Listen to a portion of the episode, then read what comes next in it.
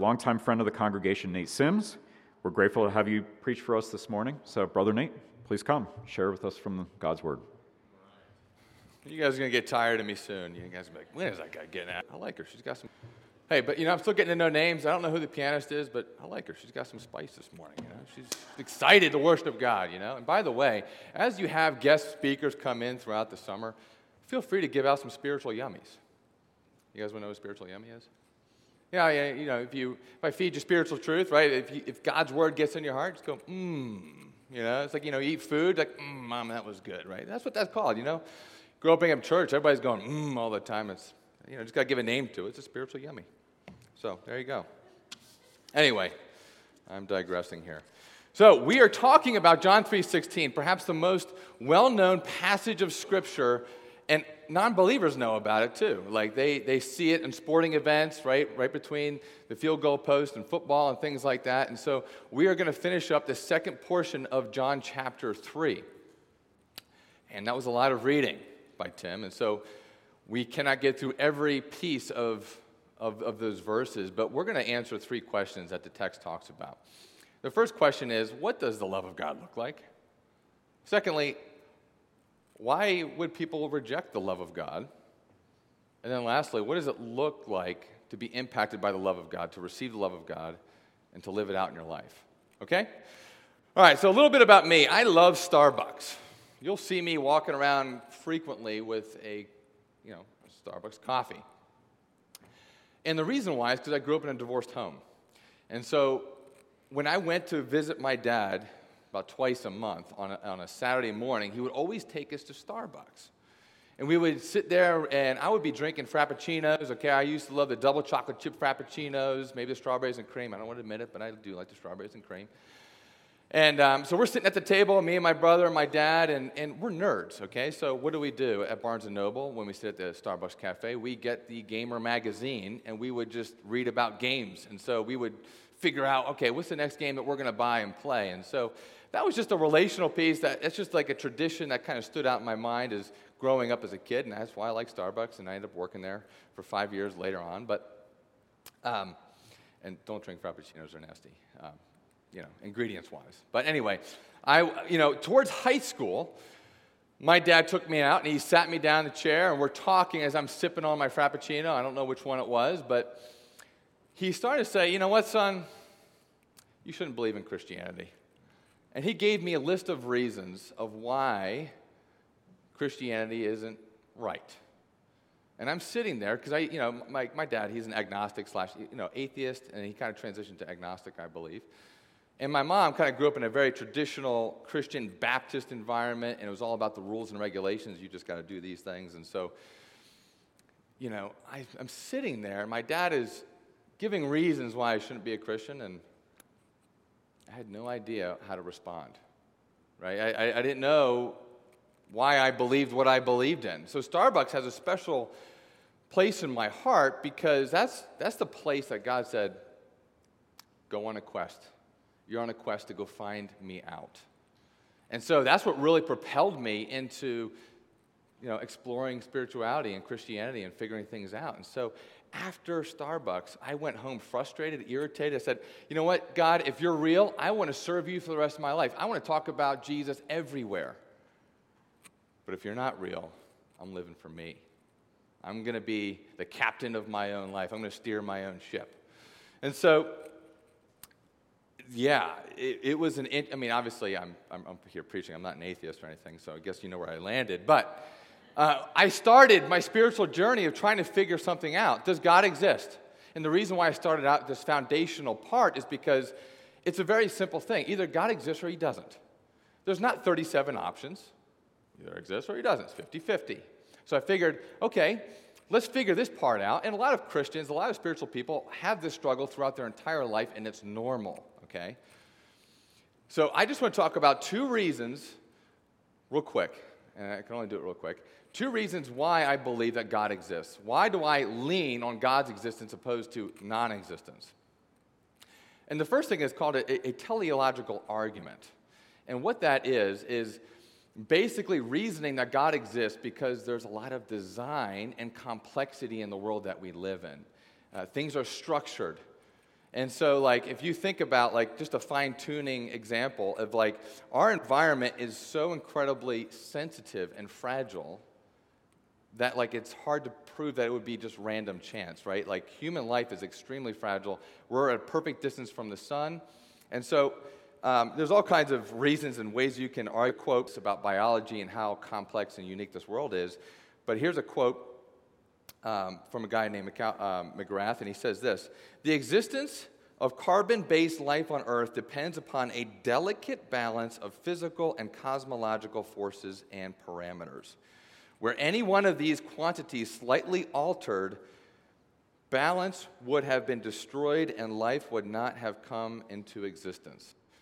Life is sensitive. You know, we are in a very unique position. And, you know, another thinker, William Paley, came up with the watchmaker idea. And the, the watchmaker illustration is this if you're walking through the forest and you stump, hit your foot on a rock, you look at it and say, that's stinking rock. You know, it's just rock. It's just ridiculous, right? But, and I'm going to modernize the, the illustration, but if you were to stumble upon an iPhone sitting in the forest, you would pick it up and you would say, wow, like who made this? And the reason why is because if you look at the components of an iPhone or watch or whatever technology, you would realize that these components are intricately, intricately weaved together and they work together in a complex way. And so the idea is that, okay, well, who put that there? There had to be a designer behind the iPhone, which obviously we know is Apple. So that's one, uh, one reason as to why um, I believe that God exists. Another reason it's just that we live in a life with intelligence. We are intelligible people. Think about it. We go to parties, right? We laugh, we have fun, we get angry, we see beauty, we love artwork, right? You know, artists, you know, you go outside and you paint the trees and you just, whatever thing that you love to look at, whatever the beauty of this world is, that's intelligible, that's conscious, right? And so if God doesn't exist, how did un make sense? It doesn't reduce intelligence. Right? It just doesn't seem to make sense. It doesn't really seem to correspond to reality that we can't quit unintelligent matter. And so as I'm thinking about this, I'm like, man, it doesn't adequately like represent life. I don't want to go on my anniversary and say, honey, I love you, but it's just the chemicals in my head that are somehow producing these feelings. And well, you know, happy anniversary, babe. You know, I, she smacked me across the head, right? You know, you know, that's not how I write my Valentine's Day cards. No, I love her. That love is a real feeling. It's real, it's tangible in a sense, right? And so those were just two things. There's all kinds of other beliefs that kind of led me to God's belief, which is the cosmological. Um, there's another argument called the Kalam argument, which is just phenomenal. And there's all kinds of resources I would love to talk to you about if you're struggling with that question. But for me, the meter tipped to say, okay, there has to be a God. There's no way that God couldn't exist. But then the question became, well, how, like, how do I know who God is? There's all kinds of other religions, there's other expressions, there's other kinds of humans that think differently than me. And so I began to go on the quest of finding out okay, God, who are you? Designer, who are you? And as I look around at other religions, it's cold.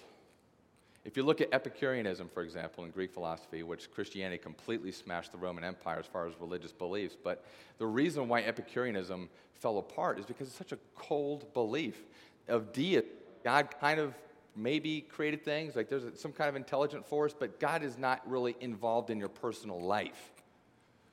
Right? And there's other religions like Islam and, and, and you know, Hinduism and other, and other practices and beliefs that say, well, you just got to find the way. You know, you just got to go do these things. And so it's like, man, like if I had a, if, if, if God was like, okay, do these wonderful things and you might have a relationship with me, I'll determine that later. That's not really a relationship. Know, we don't treat our spouses or our relationships like that, like it's just so transactional. No, you want to know that you have this intimate, beautiful relationship with God. Where am I going with this? John 3:16 explodes everything. It exists. For God, what does it say? For God, which is a claim that says God exists. For God so loved the world, which means that God loves everybody. God loves every type of human being, every race, every person, even the wicked people of the world. God loves everybody. And this is like, the Jewish people even were, were, were shocked to hear about this because the Jewish people were, were very nationalistically focused. But if you look at the Old Testament, you're going to see that God loves all people. And just look at Ezekiel chapter 18, it says that God does not delight in the death of the wicked. God loves everybody. Even if you're running away from Him, God loves you. God cares about you. Which means you have value. Every human being has intrinsic value from God because we're made in His image. See, if you probably believe, you probably believe in shaping the world to some kind of justice, right? But if there's no God, then there's no value to human life because we came from nothing. We came from materialism, random chance. And so if we're living life, human value has no real value. And so, what atheists will do, and if you actually study atheists and you really read their, their, their scholarship, they're going to tell you this there's no way to prove certain forms of justice. Like, we can't, like, it's a violent world that we live in, survival of the fittest, do whatever you can. But there's no moral standard. So, what an atheist usually will do is they will borrow from the Christian worldview and say, well, everybody has value. But how can you prove that if we're all, if we're all random chance? If we're random pieces of matter that evolved over time? So it's just really, really interesting. So Christianity, right, gave birth to human rights across the world because every human being has value. Interesting, isn't it? So, and that is, we all have this incredible value by God. God loves all of us, and that is so incredible, and that should just make you feel good. So, no matter what you've done in your life, just know that God loves you. No matter what mistake you've done, God loves you. Your enemies, people that you don't like, God loves them. We serve a God of love and compassion. But there's more to the story, right? So, what does it say? For God so loved the world that he gave. So, how do you know somebody loves you? What does that love look like, right? Like, how do we know? Like, what does the love of God look like? Well, he gave. So, if you want to know if you're loving somebody or if somebody loves you, the way to quantify that is to see how you're giving or how is somebody giving love to you, right? So think about it. If, I, if I'm raising my kids and I don't give them my time, my resources, my love, my compassion, you know, give them fun experiences or invest in them, they could say, well, look at that. My dad didn't love me. If I don't give myself to my children, right? I mean, even think about Gary Chapman's five love languages, right? So if you want to learn how to like love other people that receive love different than you, he, he comes up with some things, right? He talks about, you know, spending quality time with people. That's a way to show love. Um, physical touch is a way to show love. You know, giving physical gifts is a way to show love. What is every, everything that he says is all about giving, giving, giving, giving. If you want to love somebody, you, you give to them, you invest in them. And so here's the interesting thing, though not every gift is created equal. Like, there are some pretty bad gifts out there. Like, let me tell you. So, I did, I was at Christmas time, time and I, there was like a white elephant. I don't know if you guys ever done white elephant, but you know, it's like a gift exchange. Everybody brings gifts and they kind of circulate. You can steal from each other, and it basically ends when you take the last gift and unwrap it, then it's kind of, you know, the game's over. Well, I was a greedy raccoon. And I'm like, okay, I'm seeing all these cool things, but this one, like the last gift just seemed to be the coolest one because it was like heavier you know, and it just kind of seemed like a cool looking thing. So I'm like, this has got to be the best gift. And so I open it, and I am the worst person with masking my emotions. I open it, and I'm like, hmm, I should have got the other thing. You know, I should have.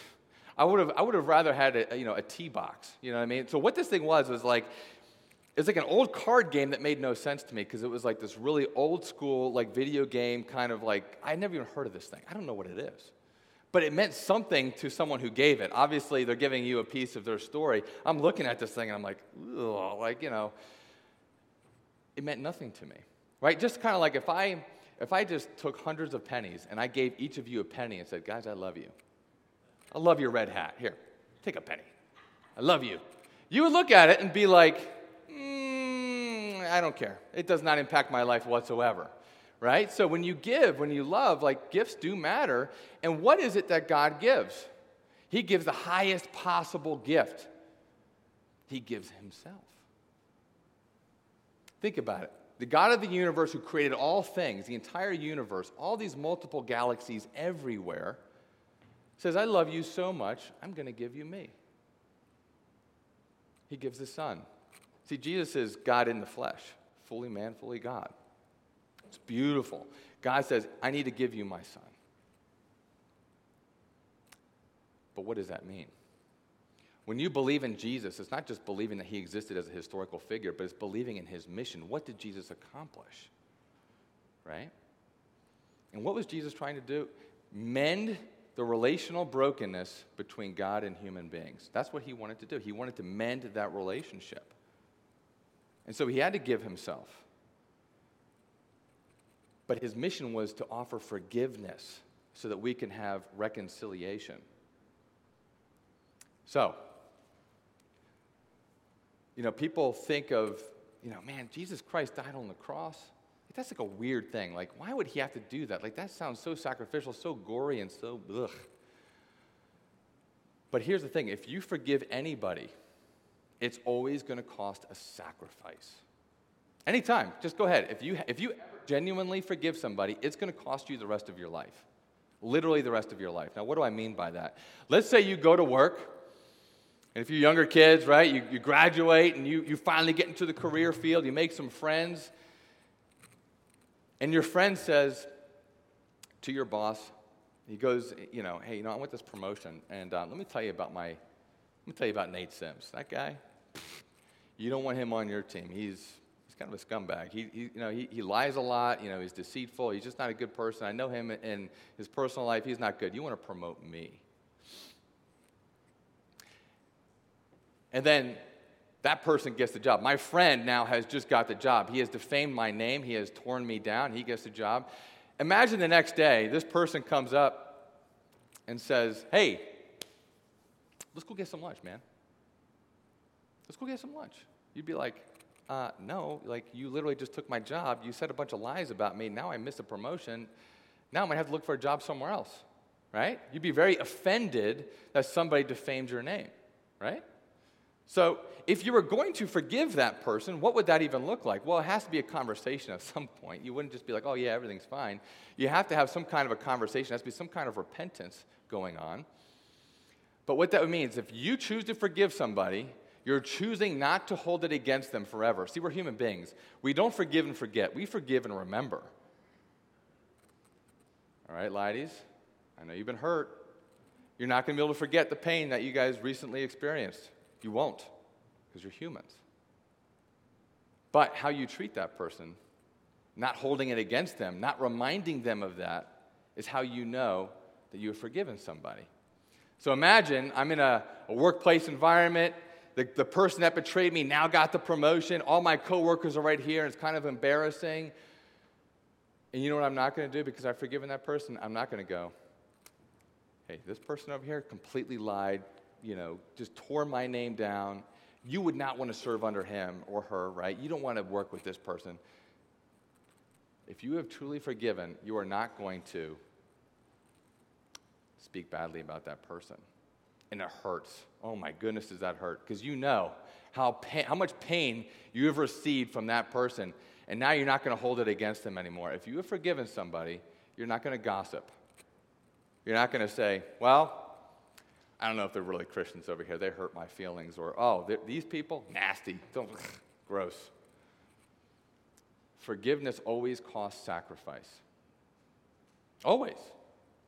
And if it's a sacrifice, it's going to personally hurt you.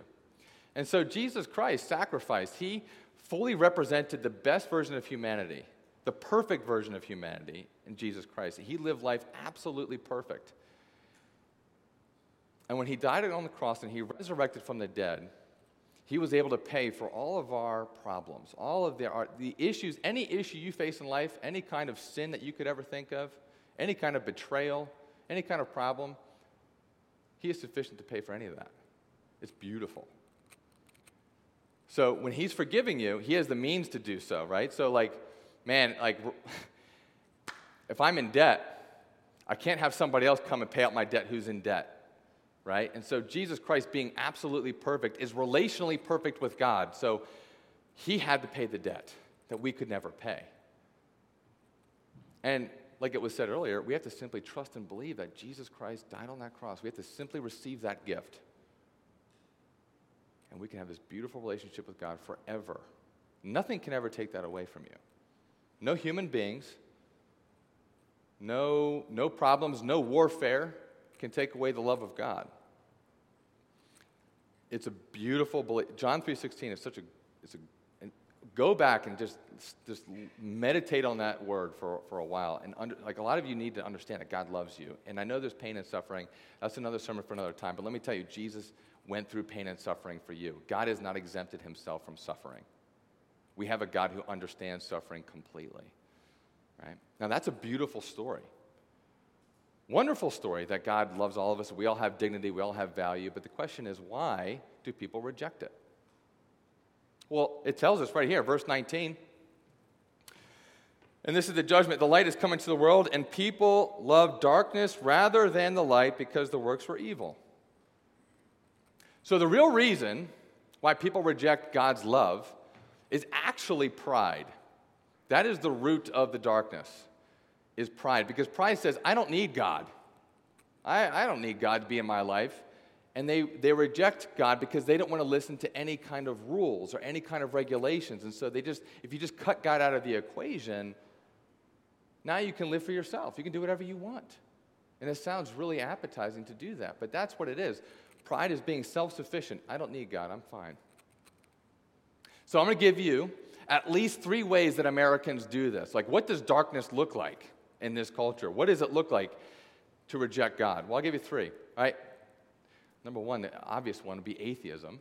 So, atheism is just flat out rejecting God's existence, saying, I don't believe in God. And they can do that by like trying to believe that there's no evidence for God. You know, and they have their reasons. They can say it's anti-science or you know, faith seems to be ridiculous, or I've had bad experiences with Christians or, or other religions. But atheists just say, eh, I'm just going to cut God out of the picture and then I can just kind of live for me right? And they have their own reasons to do so. But that is one way of living in darkness, is just to flat out reject your creator, okay? The second one is a little bit more interesting, and that's agnosticism. Agnosticism, there's, there's basically two types. So agnosticism says, I don't really know who God is. You know, God could exist, God might not exist, and I have a lot of doubts, and so I can't really seem to plant myself on a particular view. So there's something called closed agnosticism. Now, closed agnosticism says, don't know, don't care. Doesn't matter to me. Like, who am I to, to know any of this stuff? And they just kind of live their life almost like atheism, but they're, they're at least a little bit open towards the idea of a spiritual being that created all things. But then there's another one that's called open agnosticism. And open agnosticism says, I don't know and it's bothering me. now, there's a lot of open agnostics in this culture. Let me just tell you, just from personal experience, a lot of people are searching. They're looking for meaning in their life and they're trying to figure it all out. And let me just give you a relational tip. As I talk with agnostics, they feel as if they need to have every faith of information completely understood and figured out, and then they can place their faith and trust. But the problem with agnostics is that they end up trusting their doubts and they kind of live in nowhere land. Like they're just kind of just trusting their doubts and they don't know what they do and they're kind of immobilized, right? And so, what does Jesus say? You need to faith the size of a mustard seed, right? It's not the strength of the faith, the faith that saves you, it's the object of your faith. If I'm falling down a mountain and I'm screaming, going, ah, I'm going to die, and I see this little branch, hanging out here. And I'm like 99.9% sure that will not hold me if I reach out my hand. But I exercise 0.1%, whatever, the smallest amount of faith to grab it. And to my surprise, it holds me. It didn't matter how strong my faith was, it mattered the object of my faith. And so when I talk to agnostics, I say, okay, you don't need to know the whole picture, right? It's okay to just simply trust in Jesus and walk along spiritually and go on that journey with Him. But anyway, that's just a little side tip there. So you have agnostics. That, is a form of darkness because they can reject God just by saying, well, I don't have the whole picture. Well, of course we don't. We're human beings. We can't get the whole picture of every little detail. It's unrealistic. And by the way, I don't know, from Red Robin, which you never know what they do with their food behind there. I don't know. Dude, let me just tell you. Okay, this is going off the rails here. But I went to this, I went to, not Red Rock, I went to the city one time and I'm ordering food, but everything was made out of glass, right? And there was this, it was like an authentic Mexican restaurant, right? So I don't, I don't know. So this guy's making guacamole back there. You can see him preparing the food. I ordered my food already, and he goes,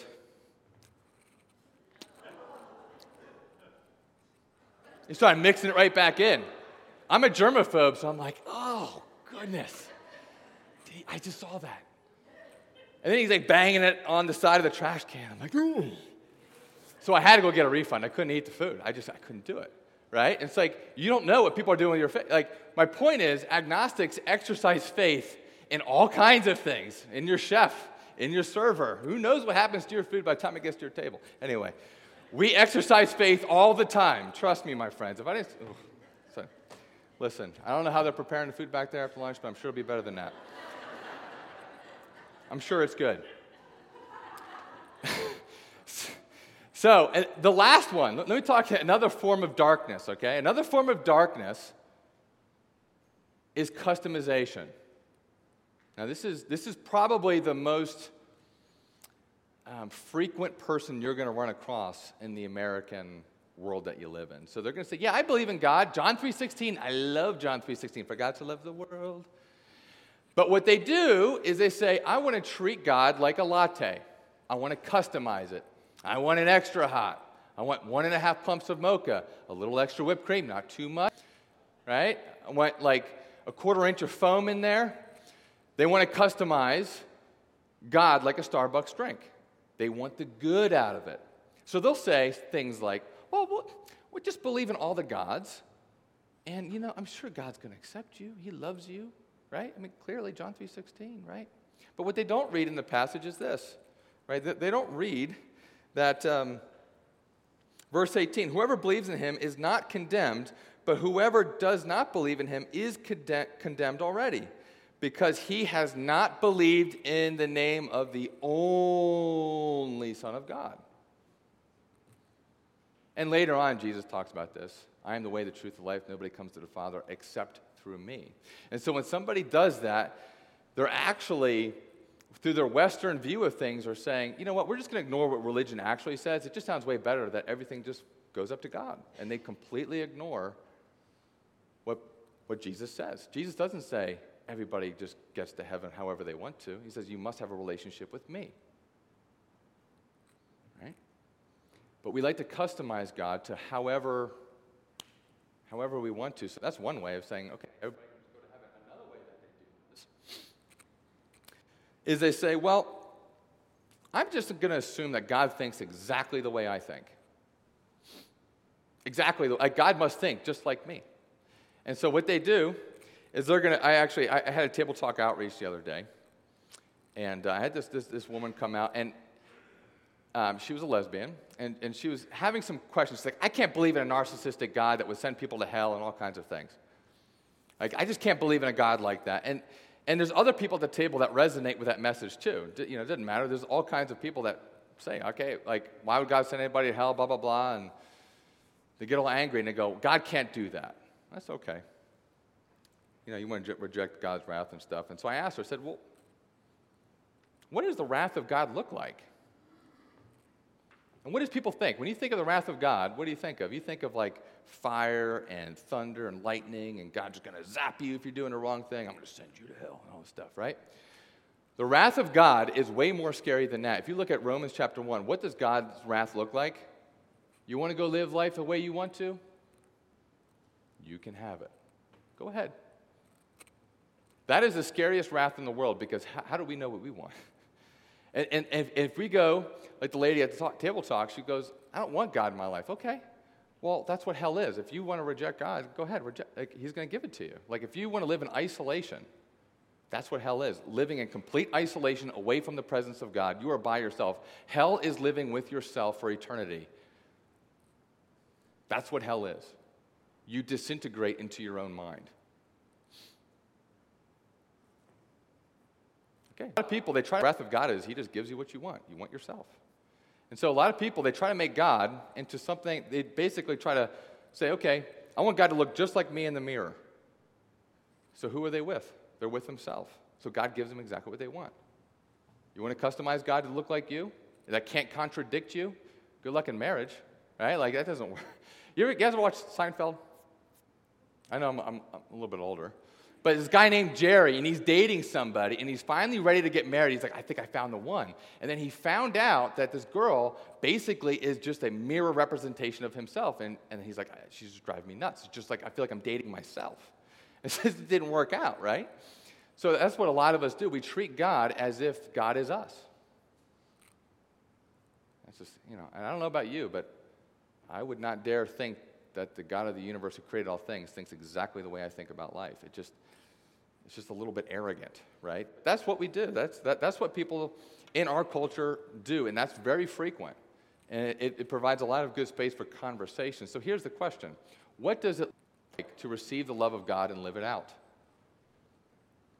Well, I'll tell you, John the Baptist shows us very clearly. This is what he says. He says, uh, Therefore, this joy of mine is now complete. He must increase, but I must decrease. So, John the Baptist doing great ministry. He had this phenomenal job to show people that Jesus really was the Messiah, the prophesied one to come to deliver humanity from their problems, right? And so, John had this great ministry. He's baptizing people, he's teaching, there's crowds of people all around him. And I, I it's going to feel good, right? Because you feel like whenever you do ministry and people are listening, it does feel good, right? So John is feeling great. Man, people are listening. They're coming out. They're getting baptized. This is wonderful. And he has disciples, right? John is pouring his life into his disciples. And what are they realizing? Jesus has more disciples now. John, listen, listen, man, our ministry is kind of like dwindling here. Everybody's following Jesus. All over, we're losing, we're losing it. We're losing. And what did John say? Oh, he's got, he, he must increase. It's not about me. So the answer, my friends, if you truly receive the love of God, you're going to be a humble person. Philippians chapter 2, right? Jesus became human. God became human, right? It is so humiliating, right? To be crucified on a cross by these little people that he's created. These little people, they're killing Jesus. How humiliating is that? You're dying naked on a cross. How humiliating is that in a shame and honor culture? Very humiliating. It took a tremendous amount of love and humility because what did he bear on that cross? In John. Um, if you look back in John here, John 3, what does it say? If the world God did not summon, uh, send his son into the world to condemn the world, but in order that the world might be saved through him. Verse 18 Whoever believes in him is not condemned. Whoever believes in him is not condemned. So Jesus on that cross took your condemnation. And the very last, the very last verse of, of chapter 3 says this Whoever believes in the Son has eternal life. Whoever does not obey the Son shall not see life, but the wrath of God remains on him. So Jesus took your condemnation and he took your wrath. My God, my God, why have you forsaken me? Now he's, now he's isolated from the Father and Spirit. He goes to hell for you. He bore that literally on the cross for you. If that doesn't humble you, I don't know what will. That is so beautiful that our God would do that. So, we live humbly. We, we, we don't say, Of course, God loves me like the Americans typically do. Of course, God loves me.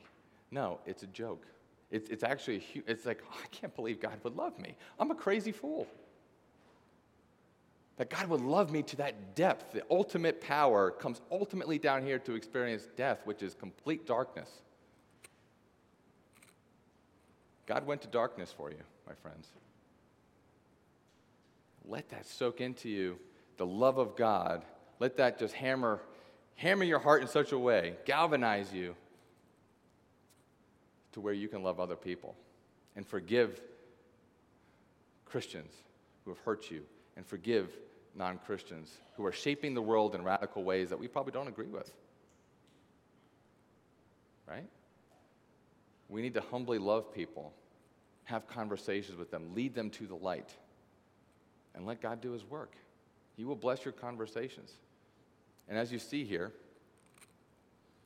John the Baptist had joy about it. He loved, and that's what he pointing people at Jesus. And that's what he did. He constantly expressed his joy. We praise everything that we love. You know, whatever you know, you like guacamole, you like you like uh, like hamburger, whatever you like. You like that movie, the new the new series. You share it, you express it. We praise that which we love. So focus on John 3:16. See that God loves you, and you will sing His praises. You're going to have that joy. You're going to have that comfortability. You're going to see that humility that you're not better than anybody else. Nicodemus, a few verses beforehand, Mr. Spiritual Elite, and then you have the woman at the well in John chapter 4. They're on equal footing. The gospel will equalize you. You are not better than another person. And that's so wonderful because now I don't have to look down at people. I can expect, yep, you're going to hurt me. I'm going to forgive you because God forgave me. And there's all this, be refreshed. So today, Leidy's Church, I want you to just go out and be refreshed that God just loves you. Just let that soak into your heart. Didn't have to, but He did. And that's wonderful. God, thank you so much. Thank you so much for loving us, for creating us, giving us purpose, loving us in this world that is spinning out of control. And there's a lot of things that, man, that can just really hurt us and, and, and damage us. But it is so comforting to know that at the end of the day that you love us. You care for us. So help us to love other people that are different from us. Help us to care for people when they're needy. Help us to be humble, Lord. And we love you, and, and we, we bless the food this afternoon and the, and the, the community aspect of just getting together and just having great conversation with other believers here in this congregation. So we love you and give you all praise and glory. Amen.